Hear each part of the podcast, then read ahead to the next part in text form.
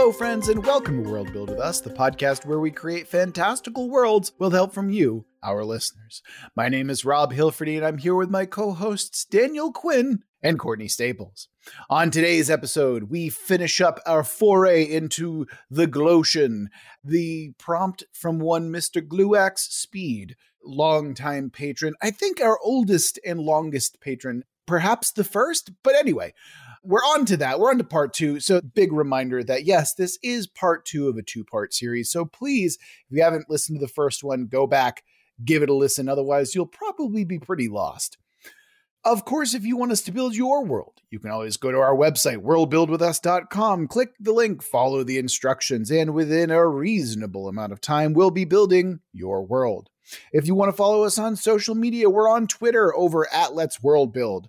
And if you want to join us where the action is, come join our Discord, chat with us about cephalopods, ocean stuff, and pretty much anything that's world build related, and some stuff that's not, of course come join our Discord, hang out with the community. And of course, if you're feeling particularly generous, you can always go to our Patreon where you can just give us money because you think we're doing a good job. If you've used our ideas before, go ahead and give us some money. Why not? Right? We'd really appreciate it. We always appreciate our patrons and their continued love and support.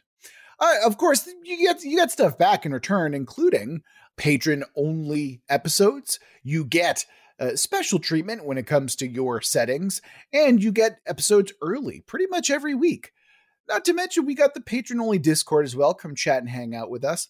And with all of the shilling out of the way, let's dive right back into the cephalopods. So, last we left off, we rolled the twist, and our twist was now add in some treachery. So, Daniel, kick us off here. How did you reconcile the twist I thought maybe um because we know the city is has descended from at some point in the past and it's in a treacherous position. Um, my thought is that among the ruling class of this group is one or more accelerationists mm. who believe that oh. there's a way to go further down and to perhaps gain by that by some means. Interesting. Whether that means merging with machines or I don't know, finding something deeper down there at the cost of perhaps their whole civilization. Oh, I I really love that, Daniel. I, I love that yeah. so much that we must go further. We must go deeper. There's yeah. so much below the waves. Mm-hmm. Yeah, that's great. I love yeah. that so much. That's amazing. I'm a big fan of that too. Um, I think I might have a co-conspirator for you, Daniel, because I was thinking, okay, what's the obvious choice? The obvious choice is what you invoke the uh, robot hermit crabs, right? The the servant right. class uprising, whatever. That's been done a million times before. We're not doing that. Instead, what I thought of was like, okay, well, we've got this kind of technological clash going on here. And you know, it might be really fun to kind of reify that is to create a, uh, not a faction, but a group of people who are trying to overthrow the robot hermit crabs. They're essentially deeply anti technology and they're plotting to destroy the robot hermit crabs as extensively as possible. Right now, just kind of sabotaging the occasional one, but they have a grander plot to destroy all of them, essentially. And Daniel, the reason I say co conspirator is because I can see our two uh, ideas kind of coalescing into a grand conspiracy where your higher echelon is using this kind of Luddite cult as a oh, means yeah. to force us deeper into the ocean. Like maybe mm-hmm. we can even mm-hmm. say or suggest that the hermit crabs are partially responsible for maintaining the height at which the city is in right now. It's a psyop, as they oh, say. Oh yeah. Amazing. Yeah. Now, Courtney, what mm-hmm. can you add a third wheel to our conspiracy, or do you have a completely new direction that you want to take us?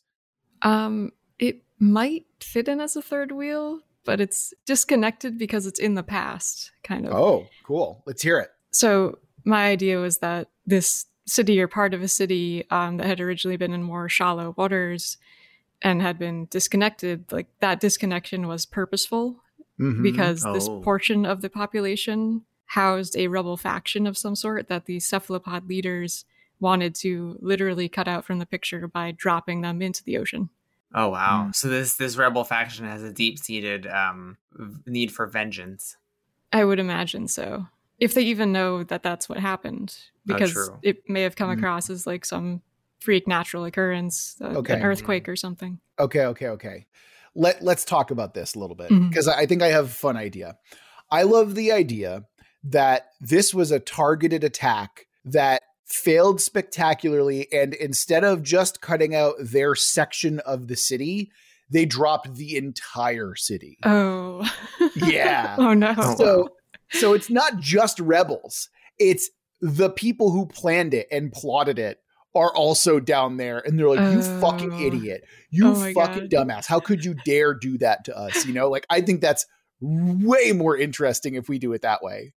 So they originally planned to get rid of a, a sect they didn't like, but they ended up tanking the whole city. Exactly. Yeah. It. Imagine that you have like like a C4 charges and you have to plant them strategically Mm-hmm. in order to collapse part of a building and then instead you just collapse the entire city block because you fucked up so bad by placing the charges wrong. Can we do double treachery? Mm, Like, so there's the original intent was to get rid of the faction. mm. There was a disaster that pulled the whole city down. But deeper inside of that, there are those who sabotaged the thing to make it look like it was an accident because they wanted to go lower. Oh. Oh, so you'll have I the see. through line with your particular Uh huh. Okay. That that accelerationist set that up a long time ago. Yeah, yes. Okay, yeah, I like I want to support that. I need some justification as to Mhm. because because once you fall once, I can see where that that mind kind of like breaks and it's like, okay, Yeah. there's now some kind of zealotry involved. Where does the original plot come from? Because I, I feel, might Oh yeah, what do you got for I us? might have something with my faction actually. Oh, well, look at the segue. Good segue, Courtney. What do you got for us? So last episode, Rob, you mentioned astrologers as something that could exist. And at the time I was like, how would that work in a city that's really far underwater? And I had been thinking of connecting it to my reconciliation of the twist, like that rebel faction was a group of astrologers who maybe were predicting some downfall of the elite or were creating their own religion or Mhm. something to that effect. What if like that astrologer group is also Daniel's accelerationist group? Like Mhm. in the stars, they saw omens of some great downfall or some reason that they needed to to dig deeper, and that this is them Yeah. like doing that. Okay, Mhm. yeah, I'm on board like now. astrology as being their their methodology, and I wonder too, since we discovered machines halfway through, if that has something to do with it. That's what they're seeking. Oh, Oh, see, I, I was thinking of something much simpler, which is hey, there's literal meteors coming and we're too close to the surface. The only way we can Mm. survive is by literally sinking deeper into the ocean so we're protected. And then now that they're halfway down, they're like, no, we still need to go deeper because we're going to get hit by these meteor. Like, I'm thinking even simpler than like anything beyond that. I almost want. I, I like meteors. The one thing that worries me about that is it kind of presents something outside of the realm of the setting, like as being an impetus. Mhm. Uh, but I, I like that we have because you said originally the the machines come from below, Hmm. and I'm Mhm. wondering if we can somehow tie that origin to these guys' intent to go deeper. Because I wonder if like the machines. We also didn't talk about the huge giant machines. Like Yeah. maybe there's a connection there that they're looking for. hmm I, I do want to clarify something real quick, though. Just because they believe that meteors are coming yes, doesn't right. mean that actual meteors are coming. I just want to clarify that Right. point. Sure. Right, I Yeah. wanted to note that I did say astrologers, not astronomers, so they could just be pulling stuff out of their ass. They have no idea what they're talking about. Right, right. I just mean like eh, I I think to me it's more interesting if the threat is coming from in the space of of the worlds, which is the ocean. Yeah. So Mhm. like if the threat's coming from below somehow, then that will pull not not necessarily the threat's coming from below, but if there is something to be found below, that will pull us down basically, Mhm. like naturally. or maybe they they foresaw some omen of like some leviathan creature that's going to rise up or something to that effect where they they thought that going deeper would be safer Mm. Are they reacting to something that they thought is going to happen to them? Like I almost, I think accelerationists, they some generally what that means is like the- something's bad has happened. In order to get make it end, we have to get to the worst part of it, right? Mm. Which is essentially what guys are talking about. But I'm wondering if like the acceleration to go further down is a reaction to having dropped to this depth so far. hmm So I don't know if the real answer is what's at the lowest depth is something not that will help their civilization or benefit them, but will benefit the accelerationists, right? Because at the end mm-hmm. of the day, it seems like as we're describing them right now, they're like good in the sense that they are trying to save the civilization. I don't want them to be good. No, I don't want I'm them to be good either. Right. I know, like I don't even want them operating under the pretense that they're doing something for the greater good. I want something Oh, even more sinister, is what I mean. Okay, Okay. so maybe they got to this depth and then out of a, a hunger for maybe more knowledge or greater Yeah. power or something, that's why they want to go deeper. It's not That's I'm out of thinking. like safety. It's just like we need to go. I mean, there could be another faction to, to Rob's point that that sees this as a way to save themselves, but the darkest among them is, Yeah. is, is bad. You know, Okay, okay, right. But what tipped us off to begin with was I needed a reasoning to start this chain of thinking. Like, Mhm. what is the reasoning behind someone who would want to sink them further into the ocean? Like, or or to sink them in the ocean at all. Like that's that's what I need to jibe to work with that like okay, because if they genuinely believe that the only way they can survive and be safe is by sinking them, cool, I can believe in that there's some kind of religious zealotry involved. Cool, I can understand that. But if they're just like, no, we must go to the ocean, like what's in it for them? Like what is at the bottom of the ocean that like I think the the machines are the answer. how do they know about the machines if they're from the top? Like my assumption is that they only knew about it once they fell to the first level. Right, they encountered them when they fell, right, and they became part of their society, right. But Right. maybe they have knowledge of them all along, or from the beginning, or maybe they didn't know about them. But then again, we don't like you're saying. There's no reason for the city to blow up. I need rationale. I Right. mean, I think maybe the the accelerationists that are deepest and darkest in the conspiracy have some knowledge of these machines to begin with, but I don't, we don't know the relationship really between the machines and these creatures, other than that they're caretakers in some way, Mhm. and that there's a lot more of them than the cephalopods. So I guess we might have to answer the question: Why is that disparity? Like, why are there so few of them? I assumed that there was a I mean, the fucking city fell from a tectonic plate. They all like died, right exactly like that that to me like whether it be from impact or whether it be from rapid you know like depth change Mhm. rapid pressurization right like Mhm. those are all valid things right like that to me that explained it right away that we don't that it's a devastated population because of the accident because of this disaster that occurred I wonder if we could throw something out there really radical, like that the cephalopods were created by the machines, or there's some ancient or distant relationship between the two that we're not aware of yet. are we are we dealing i oh i really don't want to do with that new alien movie prometheus i don't want this to be a prometheus situation daniel Um, yeah, I don't, I don't, I'm not necessarily seeing that either. I'm just, I'm just wondering. I, I just feel like there's the answer. Some has something to do with the machines.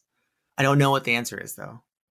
I mean, we we don't have to have them connected. We could.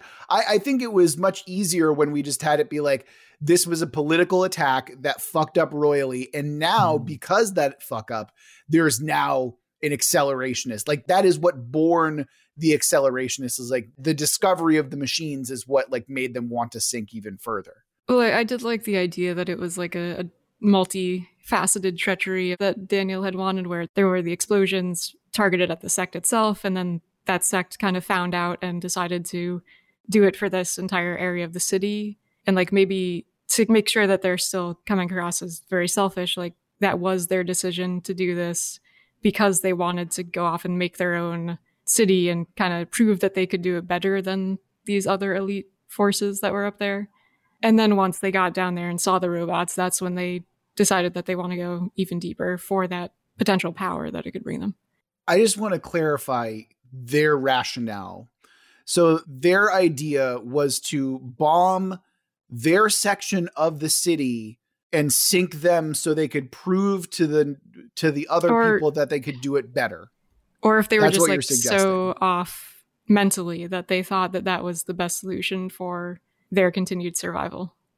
You you could do both, right? So you could take what you're saying about some calamity being predicted by the group, right? Mhm. That that at least sets up the need to um, preserve themselves, but also make them really wacky so may- maybe they have on top of that they have some I don't know crazy religious concept of the abyss Mm. that that is the salvation in their minds to Mhm. this right I'm. I'm okay with religious zealotry that's what i'm Uh-huh. okay, Okay, with yeah. i just needed i just needed rationale that i can support and understand So I'm, try- I'm trying to bring the two together. So like what Yeah. Rob was saying about a calamity, right? Now, and a calamity unrelated to the situation Mhm. that's trying to be stopped. But then also you're saying that they have this deep seated self inward need to be better or better than everyone else, improve something, and maybe has something to do with their like twisted view of I don't know the abyss. It's vague Mhm. though. I don't. I don't. I don't know. I mean, yeah, to be fair, I was just tossing that out as like Mhm. a way to give them another reason to be doing Yeah. this that also tied in with you wanting them to be like kind of evil assholes. right. Exactly. Yeah. So I'm. I'm wondering. Yeah, if that could work. Yeah. Well, okay, because we have the religious zealotry aspect, now I'm more on board and I can offer you something that I think might make sense, right? Uh, I'm going to bring up Christianity, y'all. What's up? What's good? Anyway, uh, so yeah, what do evangelists want is the second coming of Christ, right? Right. They want the apocalypse so they can join the kingdom of heaven forever, essentially, right? So if you add in religious zealotry, then the swallowing maw of the abyss is maybe that's where they believe that their heaven is. Maybe they believe that by sinking themselves into this abyss, it will actually cause an ascension spiritually. So maybe uh, their idea of sinking into the abyss is like their version of the rapture. So those who die in the descent into the abyss are actually pure. And so there's now like a religious aspect where it's like, oh, Mhm. the only people who are left at the bottom of that ocean are the unclean and the sinners, which means that you can have people of that faith who have survived and are dealing with massive trauma and massive guilt. Mhm. Mhm. I, I like that, that. makes sense to me. yeah, I like that. And I wonder. I yeah, I wonder. like that too. I bet we can strengthen that if we flip one thing to like make it even stronger. Is suppose the machines didn't come from below. Suppose the civilization above was actually far more advanced at the time that it existed, and it had these machines, and they're they're obviously shaped like crabs because it's kind of like an ocean sort of setting, and that it was a way to maintain and really make a great city. And so after the calamity, there's fewer people because they all got harmed, right? And there's only now there's there's a lot more machines and I imagine this like um this cult that believes in this maw doesn't like the machines then. And so like they that might be why they're aligned with the ones who want to blow up all the um blow up all the machines Yeah. because they're like anti technology. I can see the I can see the through line. Yeah. Mhm. Yeah, so now you've got like that explains why they're caretakers because they were designed to be. That's what explains why there's a lot of them. Um, it doesn't explain the giant crabs, but we can get to that. okay. We've just created a massively complex plot to get us to the bottom of the to get us basically Yes. where we started from. So Uh-huh. but now we've got factions involved and Mhm. i am down with that so yeah uh speaking of factions courtney you've already given yours is that Mhm. correct Yeah, Mm. yeah. all right so daniel why don't you uh why don't you kick us off and tell us where you want to go with your faction Wait, and so Courtney, remind me, your faction were the astrologers It yeah, was they the started astrologer, okay. as astrologers and then sort of turned into these religious zealots. Yeah. i mean potato potato man you know so they're like the accelerationists, basically. Yeah, the ones deep in the core of this Right. conspiracy who believe They pretty much it. turned into that. Yeah. got it. Okay, great. but they but they see things as part. It's like there's an astrology to it that is the basis of their religion. That's in yeah. Like they've seen they've seen the signs, they've seen Got the it. omens. Yeah. Okay, so then I think what would work in my case, because mine was kind of that, but I I can change it in a way that I think will work. I want to make the good guy version of that. So I'm going to go with the with, with the group that is the the kind of the philosopher class that rules, or at least that is not rules with so much as like the their senate or whatever, the ones that Mm. keep things diplomatically in check. Um, and I think what would be neat with them is they understand the original uh, relationship between them and the machines that they created to be caretakers of the city. But instead of like, I don't want to go in the route of like Illithid and psionics. So I'm thinking what they actually do is they can, um, they have a musical connection to them Mhm. and like it uses like tones um, that are sacred in order to communicate with the machines. So this class, that what they're known for in their artistry is obviously music, but also like an understanding of how the music controls and communicates with the machines. I wouldn't say controls because I feel like I want the machines to to not be slaves in a way. Yes. So it's like a, a language to speak to and to have a communion with them, Mhm. um, which certainly could be perverted. But these philosopher types are trying to preserve their city through that relationship. I can I can appreciate that. Mhm. And by the way, if we're doing like philosopher class or you know like a a smarty pants, I- I did s- I did some cephalopod research in our in our time in between, and um, I wanted to say I I immediately was like, okay, if we have like a kind of smarty pants class, they have to be Nautilus because Nautilus are like they're little guys and they got like up to ninety tentacles, and to me Oh, like wow. A lot of tentacles. Y- uh, yes. And they just like hang out in a shell all day and they're little. And I'm like, wait a minute.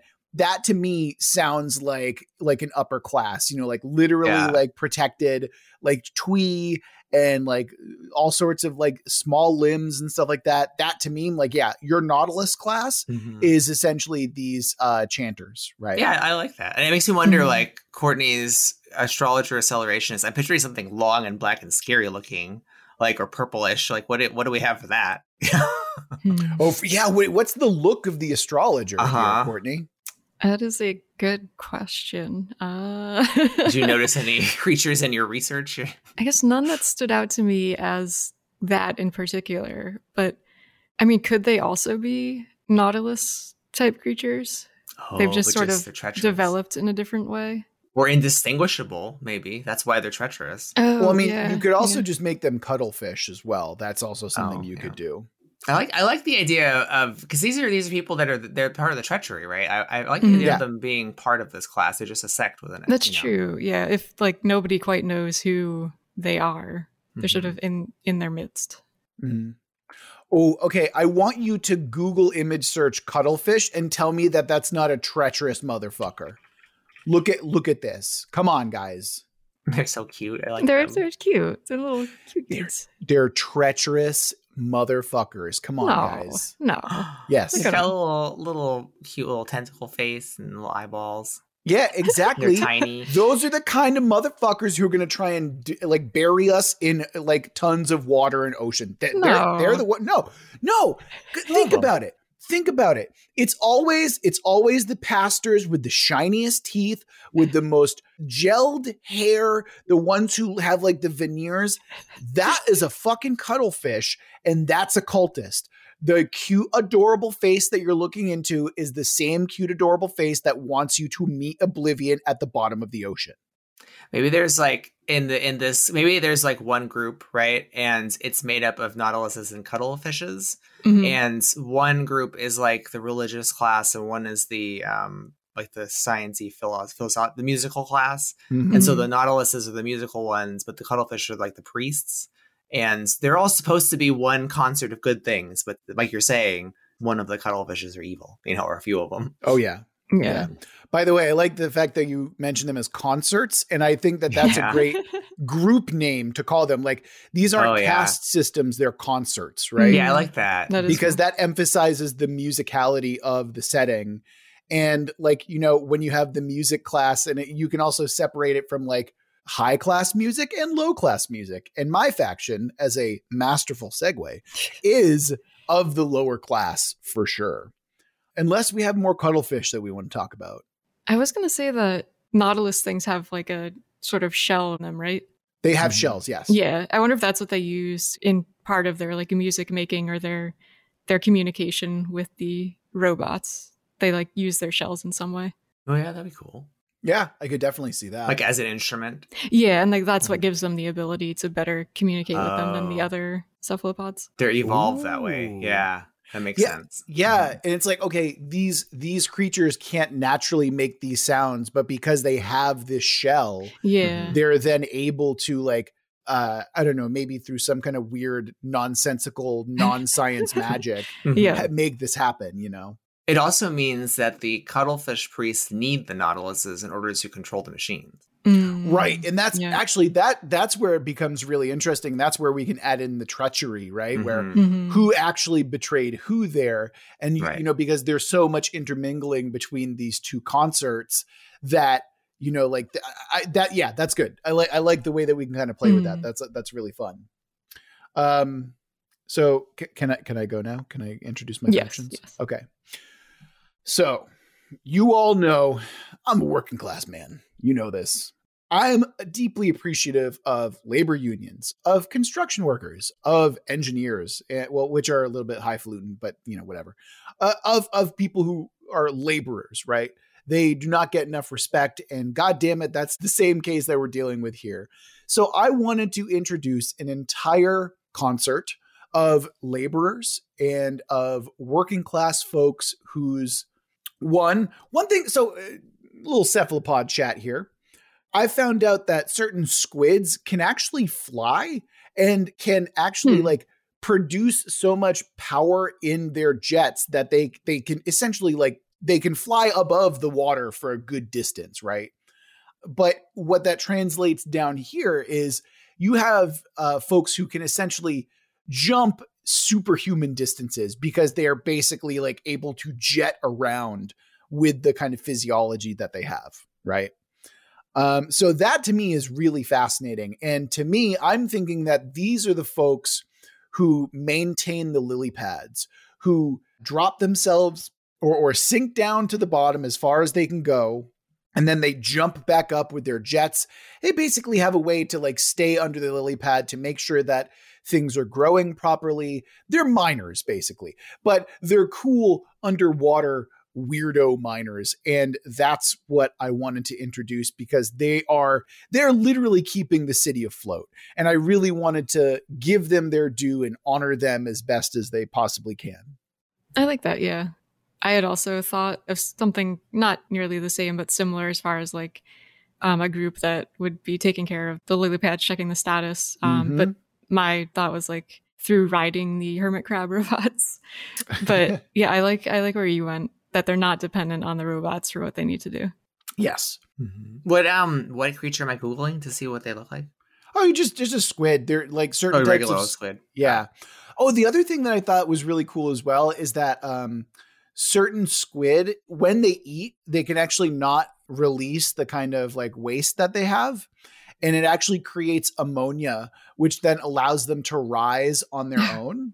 Oh, Which is like- Yeah, Hmm, it's like super yeah. crazy. So, and then what they do is they'll release it, and like basically, it's like a stink cloud that also gives them a speed burst as well. Mm. Where's our octopuses then? Could they? Can these be like also octopuses too? Like Yeah, why the not? big muscly ones? Because they Yeah, seem like they'd be strong. there's squid and there's octopi why not Mhm. right yeah i'm Yeah. cool with like i mean really if we're we're making differentiation here that like blue collar folk are squid and octopi and Uh-huh. the cuttlefish and the uh The little ones.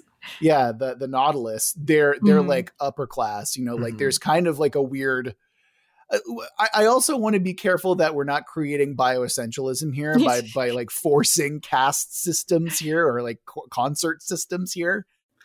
Well, I think there's like a, an evolutionary reasoning behind this. Like, Mm. for example, um, Oh. you know, and some people might call it bioessentialism, and I would say that they're dumb for calling it that. But in this case, what, what we're trying to say is like, I think if you've got big, beefy octopuses and big, beefy squid people maintaining the lily pads and the structure of the city, doesn't mean they're dumb, but it means it may have been evolutionary, like evolved to do that over time. Well, Whereas the, you know, the nautilus ones and the cuttlefish, like that's just how they've evolved. Like one has a shell that's meant to do that. Well, let's let's just go ahead and think about it this way.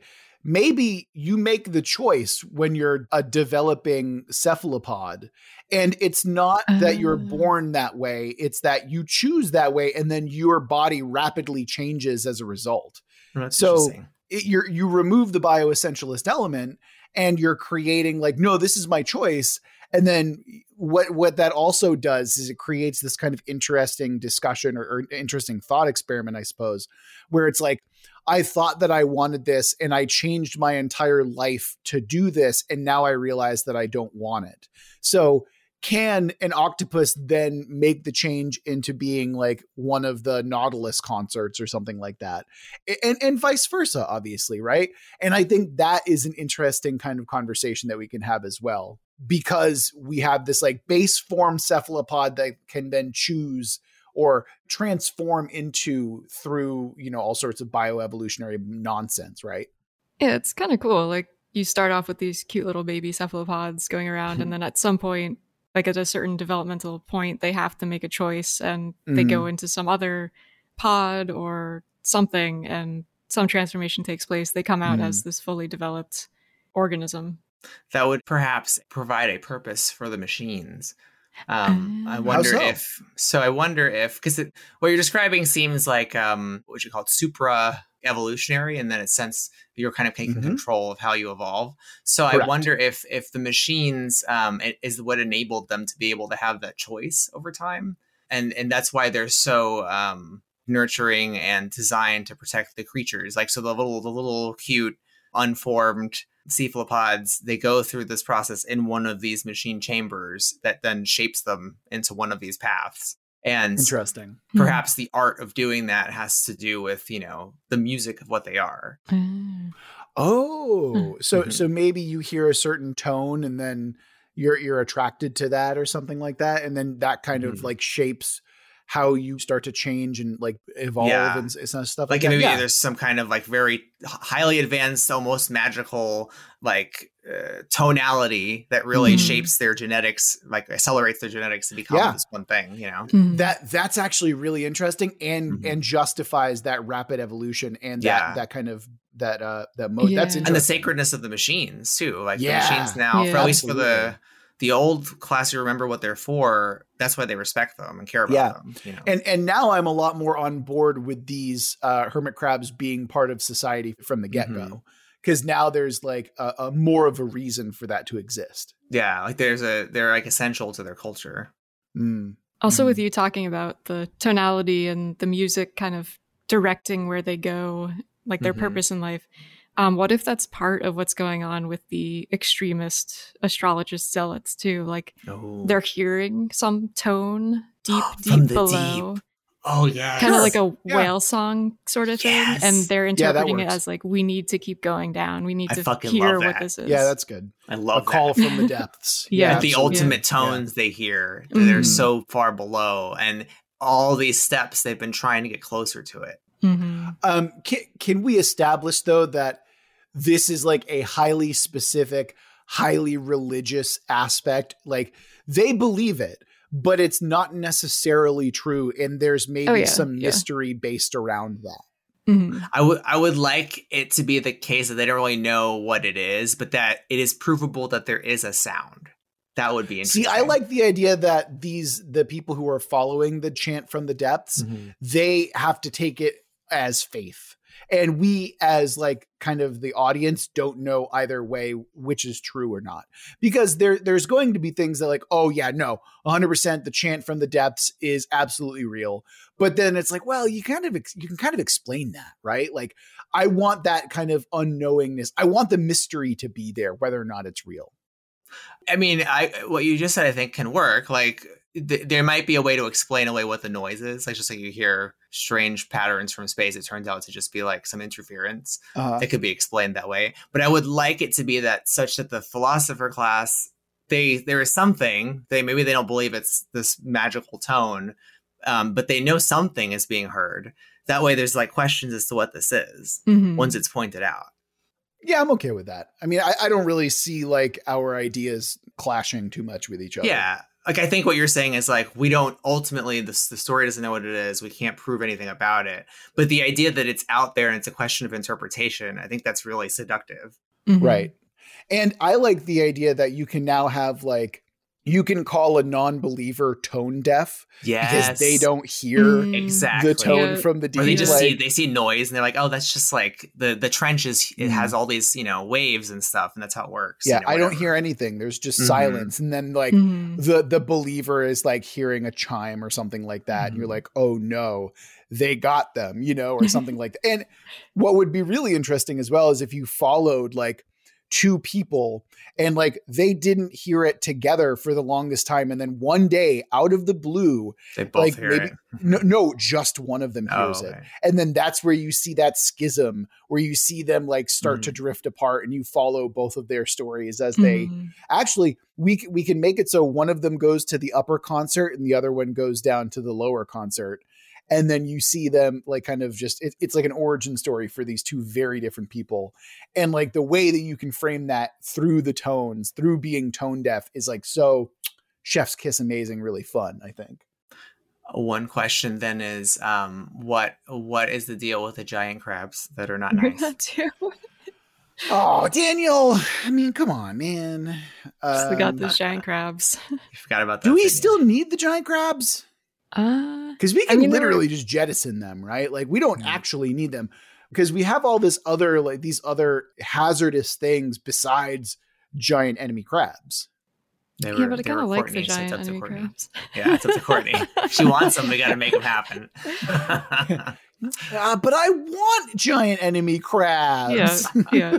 I mean, let's play it out and see what happens. Mhm. So Yeah. we know these machines are um, responsible for their transformation, the squids from from one state to the other. It's an, it's a taking control of their destiny almost, right, away from science itself, from from, from their natural development, as far as we know.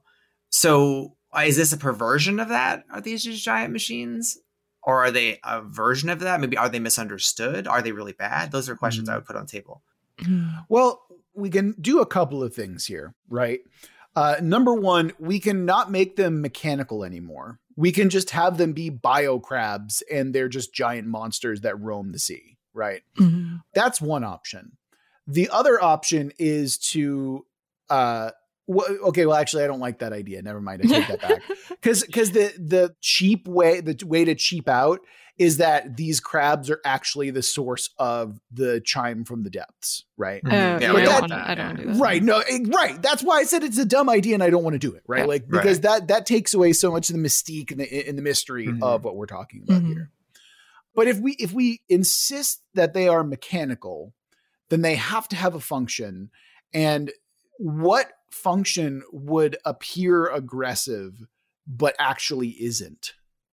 Um, if they are something that cities used to be built on top of, Oh, like they are roving cities in a way. oh. Mhm. So, okay, square that for me though. Why would they be attacking or why would they be a threat? It might not even be that they've attacked, it's just that they look very terrifying out there, like massive mechanical crabs.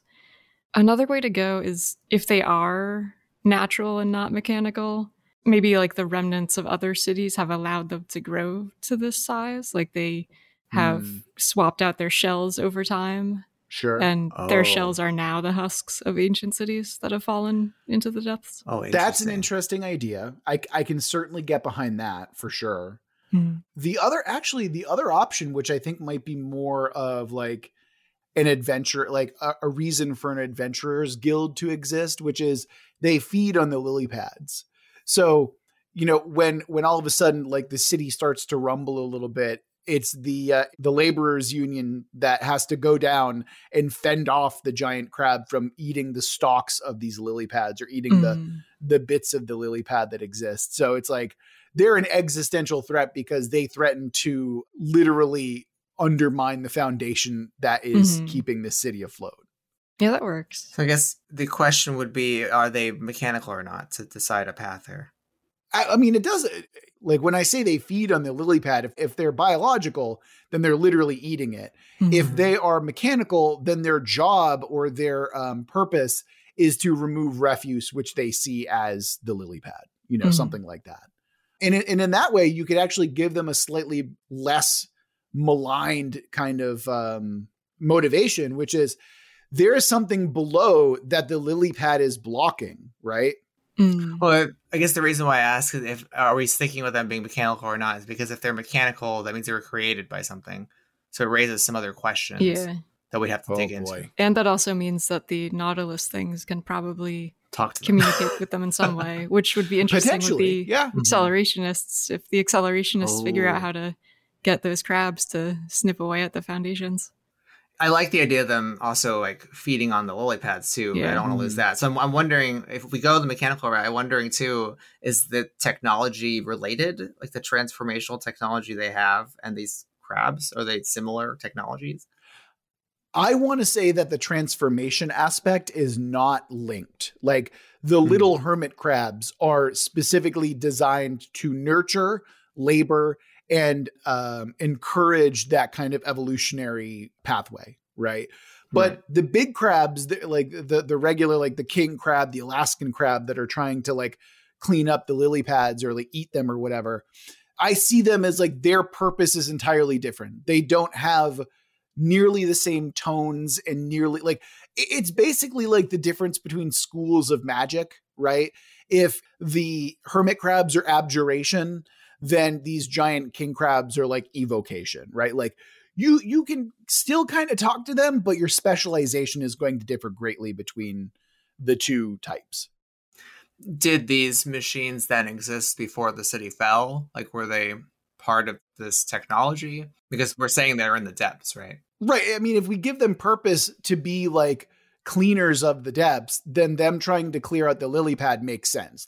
They have a function, and that function is to ensure that like nothing is blocking the pathway, uh, you know, from the depth to the surface, essentially.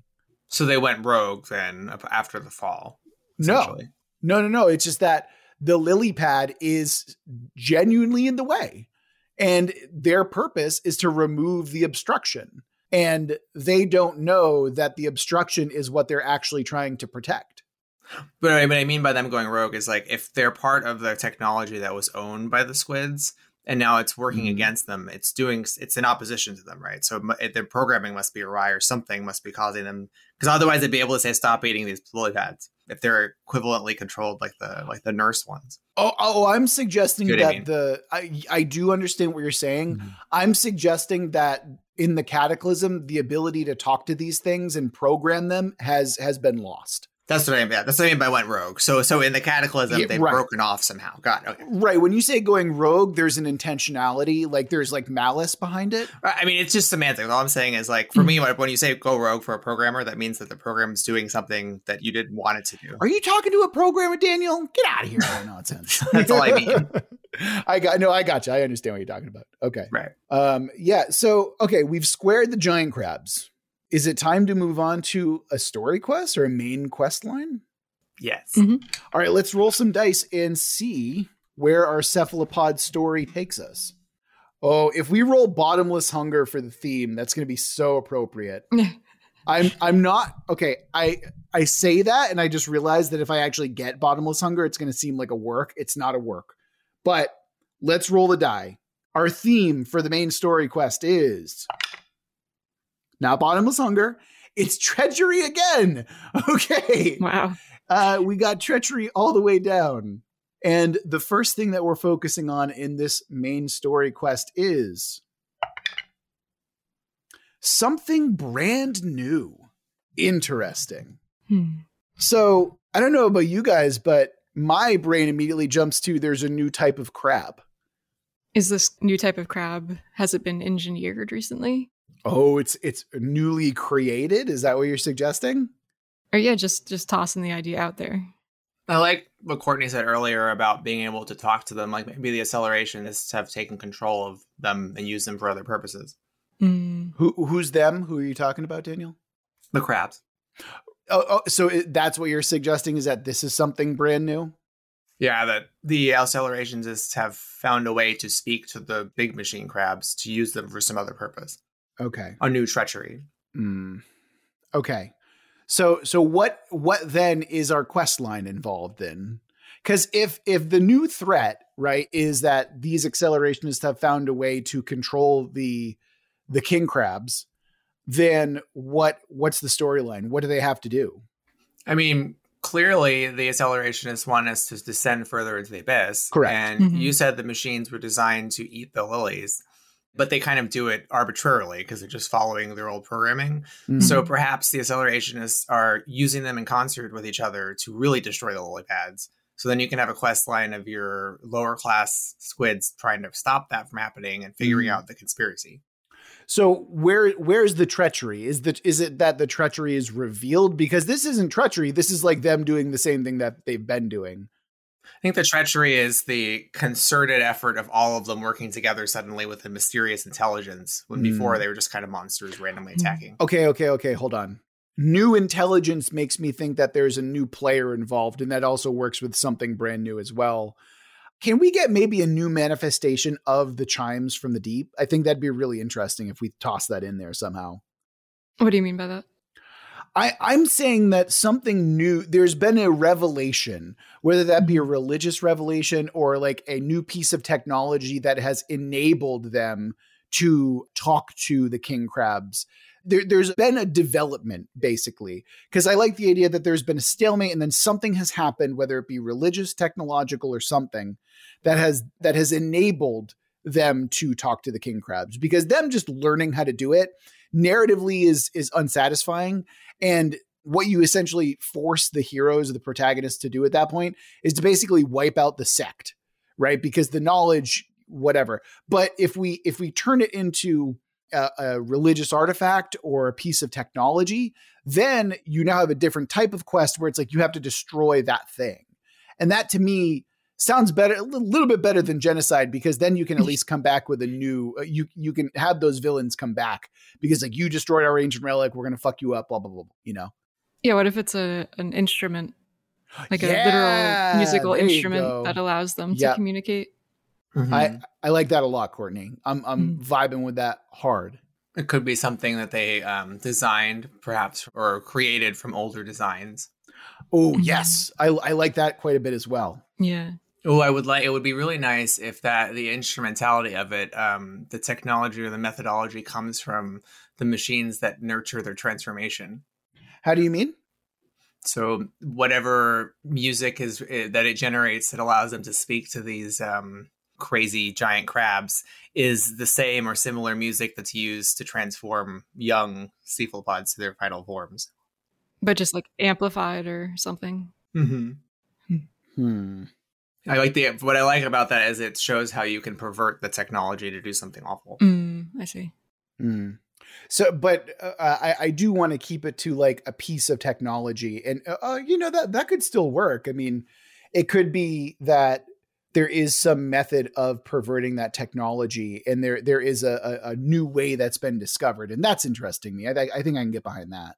What if it's a um an organ like you would find in a church or a cathedral? Yeah. Oh, Mhm. and okay, okay, we we haven't done it yet, but I mean, like, let's look at like cuttlefish and nautilus. I did say nautilus can have up to ninety tentacles. Mhm. maybe you have to be like a 90 tentacled uh you know or like or like you have to be of this particular thing just to be able to play the organ as it is. Mhm. so there's like Oh. some exceptionalism involved with it as well So then I could see like a, a final conflict or something if you're playing a group of octopi or squids from kind of further down. If they get to this area and figure out that the organ is what's needed to communicate, they Mhm. basically like have to work together to perform music that normally would be played by a single nautilus. Mhm. But with them, it's like a quartet or a quintet that they Yeah. have to pull this off flawlessly. Oh, that's neat. I see what you mean. I love the idea of collectivism. You know this. Yeah. So you already know that I'm down with something like that Mhm. for sure. Mhm. Yeah, I'm I'm I'm down. I dig it deeply. That's really fun.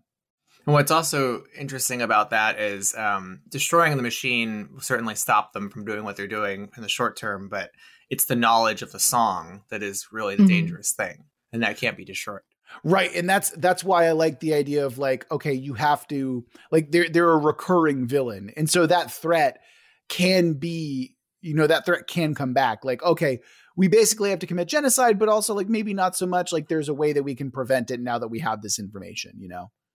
Yeah, and I could see it having like repercussions down the line, how the party Mm. decides to figure this out. Like if they decide Oh, to yeah. keep the organ and they they play the song and they learn how to control stuff, that allows them to control the crabs far into the future. Whereas if they destroy it, they've kind of lost that ability to communicate with these things. Yeah. There's a moral quandary involved now. Yeah. Absolutely. And I mean, like what what you also do with that, like that's like such a classic fantasy trope. This idea that like the heroes took care of something long ago, but it's been, the knowledge of it has been lost to time. Mhm. And like we're we're setting up like that quest line later on down the road as well. You know, like that's fun. Mhm. All right. I I think we nailed it, you guys. I think we did it. I think so. Yeah. I feel like I'm imagining the setting as like way cuter than it should be. I think it's all. The, I think it's the bioluminescence and the lights, and also yes, cuttlefish are And- yeah, adorable. They're Yeah. pretty cute. Yeah. Yeah. but they're evil bastards. Remember. I do like um, the cohesion. Like each of the elements we've added, like add up, Mm. and they all Mhm. they all make sense together. Oh, absolutely. Yeah, yeah. Plus, I mean, if you wanted to just explore the inherent danger of the depths of this kind of landscape, you have that option as well. There's so much to it. Mhm. It's it's it's really fun. So yeah, a big thank you to Gluax for offering this to us. This off the chain type of uh, prompt. We thank you deeply, Gluax. And remember that if you want us to build your world, you can always go to our website, worldbuildwithus.com, click the link, follow the instructions, and within a reasonable amount of time, we'll be building your world. If you want to follow us on social media, we're on Twitter over at Let's World Build. Or if you want to engage with us more directly, you can go to our Discord where you can chat with us about world building, cephalopods, or your own world building setting.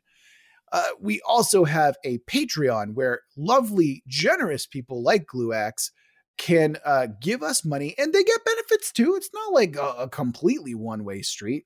They get extra benefits like patron only episodes, early access to episodes, patron only Discord, and um, they get double the length for any setting that they would submit. So instead of one episode, they get two, which is why we had a two parter with Gluax.